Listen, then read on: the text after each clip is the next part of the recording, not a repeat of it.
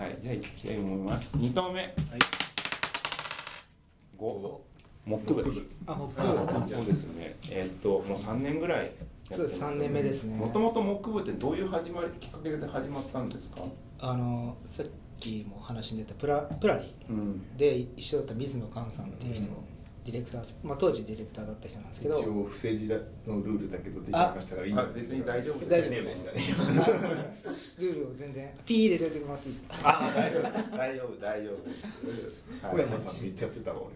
家庭を忘れてた。感覚忘れてた。休み明けですねまあまあ前前なんかそのサービス新規サービスやってる時に実際になんかはいやまあ UIUX を詰めるところで。そうで実際にどういうことやってたんですか？ねえー今やってるのはその人間中心設計っていう、まあ、基礎があって、はい。それをベースにワークショップしながら、まあ、その考え方を学んでいこうみたいなはいはいはい。ことをやっているって感じですね。なるほど。はい、インタビューを行ってみたりとか実際に、えーサービスをはい。立ち上げてみたりとかして、えーじゃあこんなデザインとか考え方があるよねみたいなことを学んでいくみたいな、うんなるほどなるほど緩い感じなんですけど。いやでもなんかあのすごすごいなって毎週毎週ですよね。そうですね。毎週やってるんですか？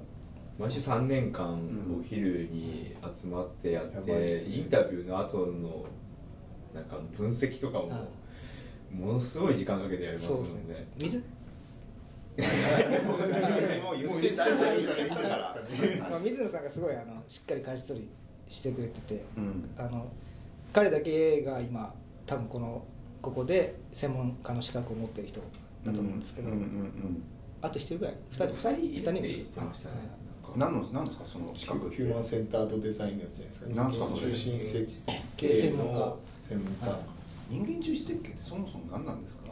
なんかあの要件とかじゃなくてなんか実際人間なんだろう使ってる人のなんか目線でほにゃほにゃですよね。そうですっていうメソッドみたいな、そうですね、フレームワーク集みたいな感じになるんですかね。なんかいろんな考え方の集合体。だと思ううん。最近ちょっとさあのもともと3年前から発足して、その頃からまあ言われてきてましたけど、最最近なんか変わったことってあります？あ変わったことといえば UX っていうのが広く知られるようになったっていうのがまず一つ。3年前は UX って言ってもうん。なんだろうみたいな。でも僕最初にこの会社に入った時にあのなんだろうは入ってる人たちの懇親会があったんですけど、はい。その時にバッジつけられてはいはい。その梅木っていう名前の上に、うん。僕 UX デザイナーって書かれてたんですよ なんでなんで？はい。わかんないです。はい。なぜか。UX でデザイナー UX デザイナーで。はなかったんですかいや僕も UX デザイナーデザイナー意味が分かんなくて。えああ書かれたのに？そう書かれたのにそう僕 UX か何か知らなかったんですよ、はいはいはいはい。なぜ C、はいはい。CSS とか知らなかったんで。この会社入ってずっとデザインのパッケージデザインやってたからはいはいはいはい。UX なんだみたいなことまあいいやって、はい。そういうもんなんだろうと思って書いてたら、あるあの外国のエンジニアの方がはい「お前 UX デザイナーのすげえな」みたいな。はいはいはいはい。言われてはい「おお」みたいな。そうそうみたいな。その頃は具体的にはよく分かってなかったあ全然わかんいないです、はい。へでも誰が書いたんですかね？わかんない。んかそのタイミングで UX デザイナーって書く人ってなんかすごいでもそれででも全然あったと思うよあと UX ってありますかね？でも。声高に叫ばれたのってあれじゃないですか。あの iPhone が出たぐらいだから多分2007年とかだからもう結構、ま、結構前だから。言われてはいたんですよ。言われてはいたただなんか多分デザインも含めてですけどがデザインが大事だって言われるようになったのは結構最近。そうツイッターが出た後とかでだからその当時ツイッターもひどかったしフェイスブックもひどかったじゃないですか、うん。フェイスブックのし2000何年ぐらいの時ってもうマジクソだったじゃないですか UI とか、まあまあそうであれからあれから来てツイッターが出てあと iPhone が出てきた時にアプリってなんかこういう動きでいいんだっけみたいなところが多分一番最初ぐらいの気がうん。するでも UX とか言ってた気がするの俺学生の時も。いやあずっと言葉はありますよ。だって誰のあれ誰のためのデザインでしたっけ？そうそうあれは UX って言葉ありましたっけ、入ってはないたんじゃない？あれ後からでしたっけ？うん。なんか結構アフォーダンスとかはありあましたね。そうなんですか言葉もなんか改定されてますもんね、大学院の時あったから結構いやなんか10年前にもあった。結構昔の本には書いてはあるんだけどどれだかすぐに出てこないな、うん。まあまあこの言葉としてはあったけどもそれ聞いてえ UI デザインと何が違うのとか、まあ、デザイナーと何が違うのっていう感じになってたんだけど、最近になって、まあ、UX デザインっていうのがなんとなく認知されるようにはなってきたと、ねなんかどどうどうなんでしょうね。なんかあの調査の仕方とか特に変わってないですよね。あのアンケート聞いてなんかアプリ使ってもらったり。そうですね。結構あのこういう問いかけではいはいは進めていくっていうのは特徴的かなとは思いますけど、へでもなんかそのインタビューの仕方とかなんか何回も繰り返さないとうまくならないなそうですねっていうそうすぐなんかいそういえばそうだだ。そうだあの後藤さんがインタビューの本を借り持ってて。それがあれです水野さん。そう水野さんからインタビューの本を後藤さんが借りてて。でこれ見て難しいですよ難しいですよとか言ってたのを思い出したけど。あ借りたっていうか一応あの教えてもらって買ったんあ買ったんだ買ってでちょうど大崎さんとこう話してる時にその水野さんもいてでちょうどそれそれです。その時にこのモック部にあの頻繁に参加してた時があってその時にインタビューをしに行ったんですよ。あそうなんです。であそこですげえあの質問項目とどういう感じでやるっていう練習をして。どういう段取りでそのインあの、まあ、さ新規で作ったりしたやつをちょっと試してもらうっていうのってややったりするんですか？段取り？段取りですね。段取り？うん、なんか普通に、はい。まあなんかあのアンケートでそう取ろうぜイエーイって感じで行くわけじゃないじゃないですか 一応事前の準備があるなんかどういうターゲットの人が目星でいて。ターゲティングして。まあ、最初はそうです。あのなるべくいいって言われてるのはあの間違ってたらごめんなさいなんですけど。これ後で水野さん怒られる 違うから怒られるかもしれないですけど。コメントで補足してる間違ってなるべくあの、あのなんだろう、えー最初のアーリーアダプターより前のもっとあのすごくサービスを使い込んでくれそうな人はい。が、なんだっけ？なんかありましたよね。うん。なんかいましたよね。良さそうだなっていうのと、はい。あとその人たちに対して達成してほしい目標はいっていうのをまず設定して、はい。えーその達成し度合いを、えーは測っていくっていうはい感じなんですけど、はいはい水野さんがやってるのはあのただの問いかけだと訂正であのどのぐらいその難易度があったとかうん。数字に落とせないので、うん。最初にやる前にどれぐらい難しそうですかっていうのをうんうん。文脈から判断してもらっておい。点数つけてもらってやった後にもう一度やってみてどうだったか。はいはいはい。予想より簡単だったとか予想より難しかった。じゃあどんなとこが難しかったですかっていうような話をしながら全体的にこう統計を取っていってこのある一定の標準ラインをこのサービスは超えてるか超えてないかみたいなのをはいはいはい。分析していくっていうような結構あのん統計学的な統計的な感じよく考えたら僕ら3人この前そのテスト受けましたよ。ね受けました。ね本当は受けていただきましたよね。あの実際にそのそうだよねミキさん。前のあ今の今のそのあリリース前のサービスのユーザーテストありましたけど実際にそうですね。なんかアプリを見せてもらってでなんかこれをやってください、はい。これを投稿してくださいって話があって、やってみやってみて、で最初はどれぐらいの難易度だと思いましたか、実際やってみてどうでしたか？っていうのをやって、はい。でそれを聞きました。でありがとうございました。でその後ってどういうレポートななんかどういうふうな分析をしていくことになるんですかね、えーあれを全部あの録音撮影してるので、はい。そこから、えー引っかかるようなはい部分を切り出していって、はい。その後その言葉を抜き出していって、はい。じゃあこういう問題があったっていうのをこう付箋でバーッと集めていって、はいはいはい。グループごとにはい集めていって、はい。じゃあこういうここれはこういう問題これはこういう問題っていうグループができたらそれにタイトルをつけて、うん。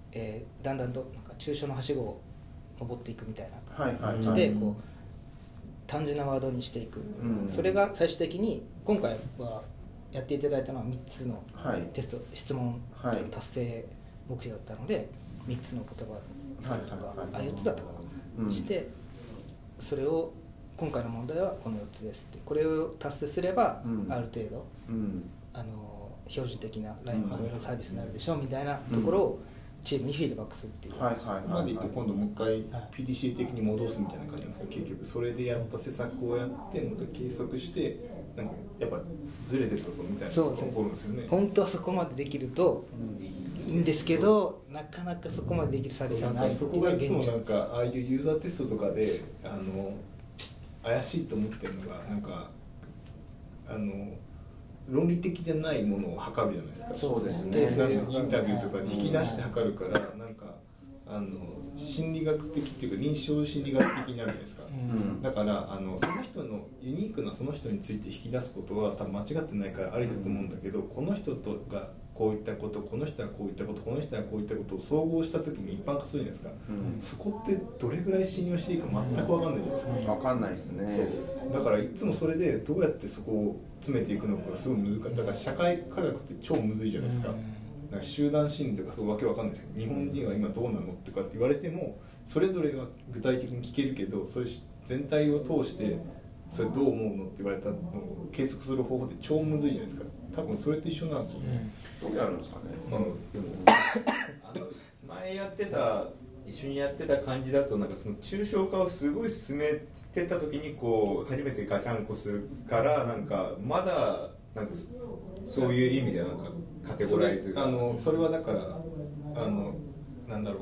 調査した結果抽象化したものが抽象的な何かっていうのを捉えられて OK なんですよ。今度それもう一回プロダクトに具体的に落とすじゃないですか、うん。僕落としたら結局その抽象的なものが具体的になってもう一回ユーザーそれ実際使ってみてでもその具体的なもので予想したことがずれる可能性があるじゃないですか、っていうのが起こる得るからすげえむずいですだからうん。速度がどれぐらい速くなったとかじゃなくて、なんか抽象的な概念からもう一回具体に落とした瞬間にもう一回なんか問題を再発しちゃうからなんかいろんなノイズが入っちゃうから。それなんか何かを回さないと多分本当精度上げて精度は測れないかなとめちゃくちゃでも時間がかかる。だから統計学とかってその母数をどれぐらい持てば大体正確ですよっての分かるじゃないですか。でも今みたいな話ってどれぐらいそれ回したら正確になるか誰も分かんないし永遠に終わらないかもしれないですよ実は。だから超大変だなと思って、新規開発していく中でそういうなんかまあテストってどのタイミングでやるべきなんですかね？あある程度あの動く状態じゃないと意味がない、ですよね。とは思います。はい。はいはい、は実際に今の新規プロジェクトって、はい。なんかそういうあのテストだったりとか、まあ、アンケートインタビューとかってなんかやったりとかしました、えー実際にあのデブ環境だったかはいはいと思うんですけど、その時にや皆さんに触ってもらったのが最初のテストだと思います、はい。はい。でもあれもだから結構ダミーデータが多かったからす。ごいノイズ多いだろうなと思いながら僕やってまそれした開発実際に開発開発始まったのはいつ頃でしたっけ？開発始まったのですか？去年の10月11月ぐらいなのかな。10月11月ぐらいから始まってその最初にプロジェクト立ち上げ、まあ、あるじゃないですか、はい。でそでなんかまあペーパーもペーパーモックとかって作ったりとかしてたんですけど。えーですね。ペーパーモックワイヤーがあって、はい。そこからもうほとんど全画面のワイヤーがあったので、はい。もうそこからいきなり作り始めたっていうのともう一つは僕がジョインする前にコンペが行われてて、いろんなデザイナーの方に、それが何点かあったのでそれをもとに展開していくっていう感じでしたね。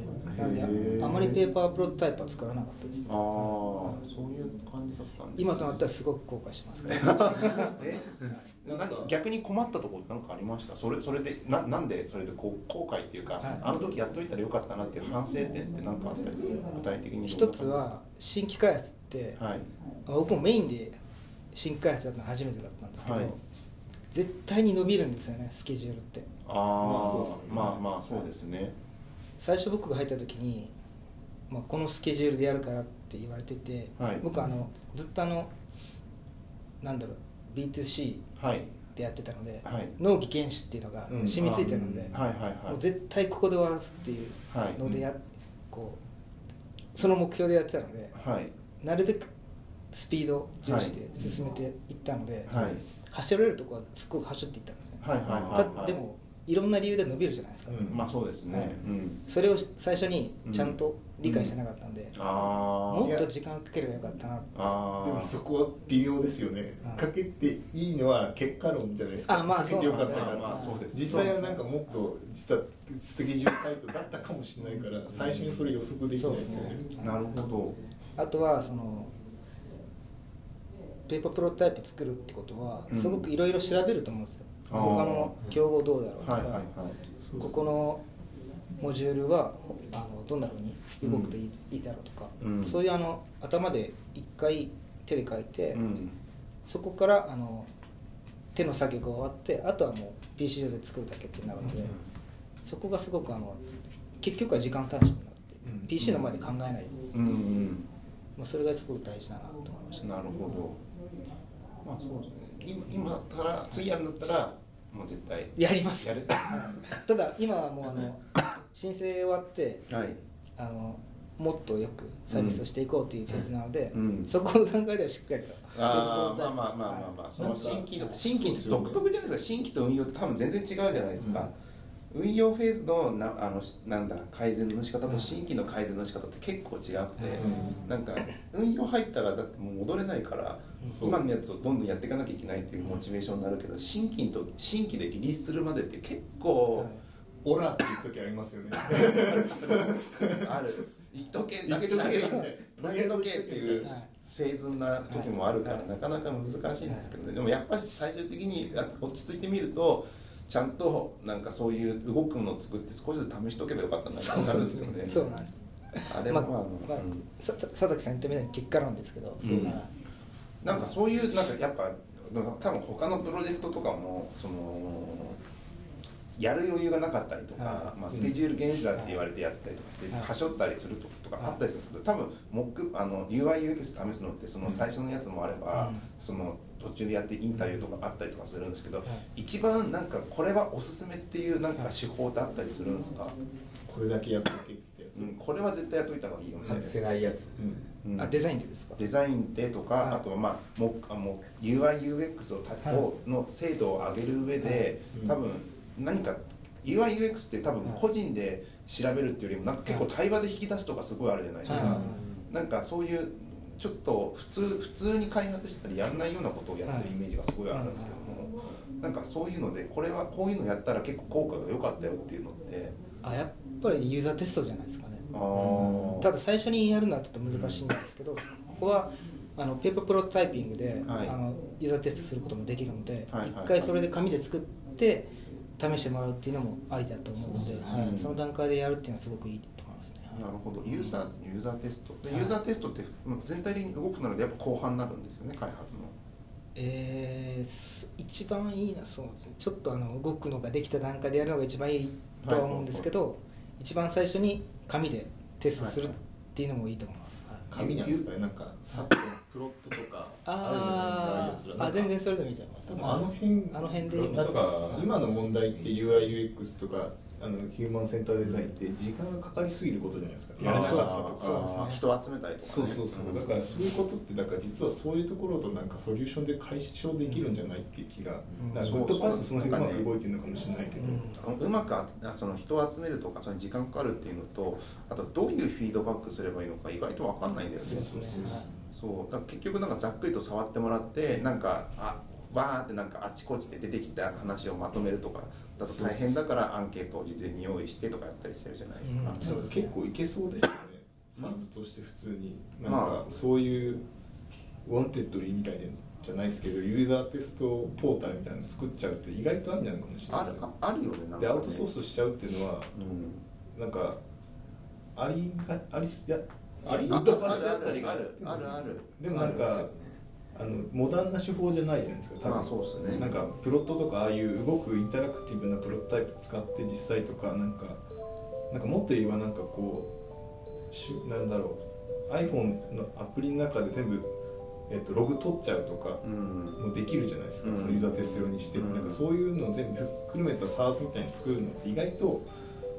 現実的に売れそうな気がするっていう。完璧にできれば多分いけますよ、完璧にできればいける気あがする。とはそのまあどう多分アウトプットはプロットで見せるような感じなのかな。そうそうそう。なんでうん。プロットみたいなやつをリモートで操作できるようになってそのログを取ってその結果が出てくるようななんかやつとかができて仕組みが1個あるとやりやすいかもしれないですよね。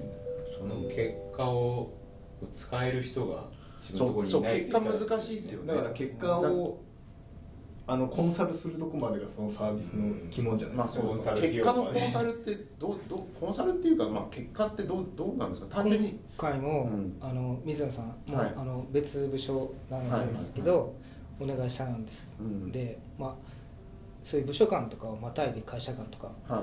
子会社間とか、はい。お願いすることができるので、まあうん。このここはうん。運よく、まあ彼にお願いするっていうのが一番だと思いますけど。コンサルもコンサルだからあの要は SEO コンサルみたいな感じに A 社がこう言ってるけど B 社がこう言ってるみたいなことが起こりうるんですよね、うん。1個のデータバーって渡してもこういう A, A, A ってあいう全然人がこういうしはい。B っていうのがこういうしってなるってことはやっぱりそういうサービススケールするって結構ありなんじゃないのか、うん。それこそそうそうランサーズ的にワンテッド的にランサーズ的にこれのユーザーテストやってこれの結果を誰か書くなんかレポート上げてくれって言って,、送るとなんか UX デザイナーというのかわかんないけどなんか設計者の人たちが見てそのデータからこういうレポート上げてきたって言って A さんがの方がよくできてたからこっちの方を採用しますみたいなねのは仕組みとしてあるのかもしれない、てかランサーズでできるか。今思ったら。そうですね。まあじゃあまあやった方がいいことには変わりない。多分それは昔から言われてるんですけどもその中でもまあどんどん逆にななかなかやれないのって何なんだろうね。ってやっぱり時間とコストじゃないですか。スピード重視ですからね。あと手法が俗人的なんじゃないですか。やっぱその専門家がいないとダメ今今どうなんですか？なんかいろんなその結構みんなやってるじゃないですか。いくらやりづらくなったって言ったって3年前に比べれば UX とかの認知度も上がってきてるしあのまあそういうの大事だよねって話も浸透多分社内社外問わずなってると思うんですよただあとは知識の問題じゃないですか。なんとなくでもなんかその成功体験がその UIUX で一通りやって成功したっていう体験が圧倒的に少ない気が。俺も見たことない、うん。これユーザーテストとかこうやってやってすげえ効果が出たっていうのは例を見たことなくて。この大ヒットの裏にはこれむしろなんかたまたま打ったまぐれあたりの UX のことについて書かれてるのを聞かか聞くことはあるっていう。うんいいとこいいか悪いか分かんないけどけどなんかトライアンドエラーしてたまたまヒットしたみたいなの方がよく聞くからなんか今の話だとこう狙って当てに行くじゃないですか。そうですそういうことをやれるやってちゃんと当たったの聞いたことないです。本当に。どうどうですかねそれは？それに関してついては。まあ、テストやって当たったっていう話は僕も聞かない まあ僕自身あの勉強、まあ、ちょっとしてきましたけど、はいじゃあ自分のサービスそれを投影できてるかっていうとうん。うんだうんって思うしやっぱ難易度は高い。難易度高いです。よね。はい。うんまあそなんか。当たるようになればもうすごいみんな必死になってだから逆になんか専門門家じゃない気がするんでだから今みたいな感じ。さっきもサービスって言ったけど、もっとなんかなんか機械化できる気がしてきて。いや Google アナリティクス的にも膨大なデータを収集してそこからもうなんだろうバンディットアルゴリズムじゃないですけどこっちの方がいいみたいな感じで強制的に出すみたいな方がいいかも。うん。人間のことは人間が考えるからノイズノイズになるから外しやすい気がする。なんかどっちか固定しないと絶対当たらない気がする。ちゃん結果出す方を A さんが A っていうログに対して言うことが3ヶ月後に違ってるかもしれないじゃん人間だから、うん。でも機械だと必ず統一されてるからどっちか固定しないとその PDCA 回していくにもブレすぎるから定メソッドは固定しないとダメだと思う。固定なんか固定しても結局なんかその A と B のなんかそのロジックに違いがあってっていうのが出てきそうですよね。な何何ロジックが全然別だから。あそれはある。んだからアルゴリズム違いであるんだけど、A っていうアルゴリズムを回していけば絶対に絶対にいく。だからどっかを機械化して固定化しちゃわないと多分無理な気がするからうん UX デザイナーを殺そうみんな。職 を職を奪わないサービスを目の前の音楽さんを殺そうとしてる。僕 UX デザイナーじゃないです結局バッチだけ。はい。やこうなんかなんかあなんか工学的にかなんか頑張ってやろう。って木部が。次行きたいと思います。大大木部大丈夫ですか？こんな感じで。あ。ちなみに木部って今何人ぐらいやってるんですか？今増えました。10人あ結構増えて。最初は4人5人4人ぐらいだったかな、もともとあれですよね同じ木に入った同期でやってたのがはいこじんまりだったらはいはい。だいぶ増えまし仲間を呼んで、はい、ありがとうございます。モック部お願いします。た。木部よろしくお願いします。ただ今の理論だとなくなるかもしれない50年後にない職業かもしれない そのアルゴリズムを完成させてそうなくなったらねだからあの そうですねターミネーター作ってしまう あれに浮かびますじゃあ次行きたいと思います。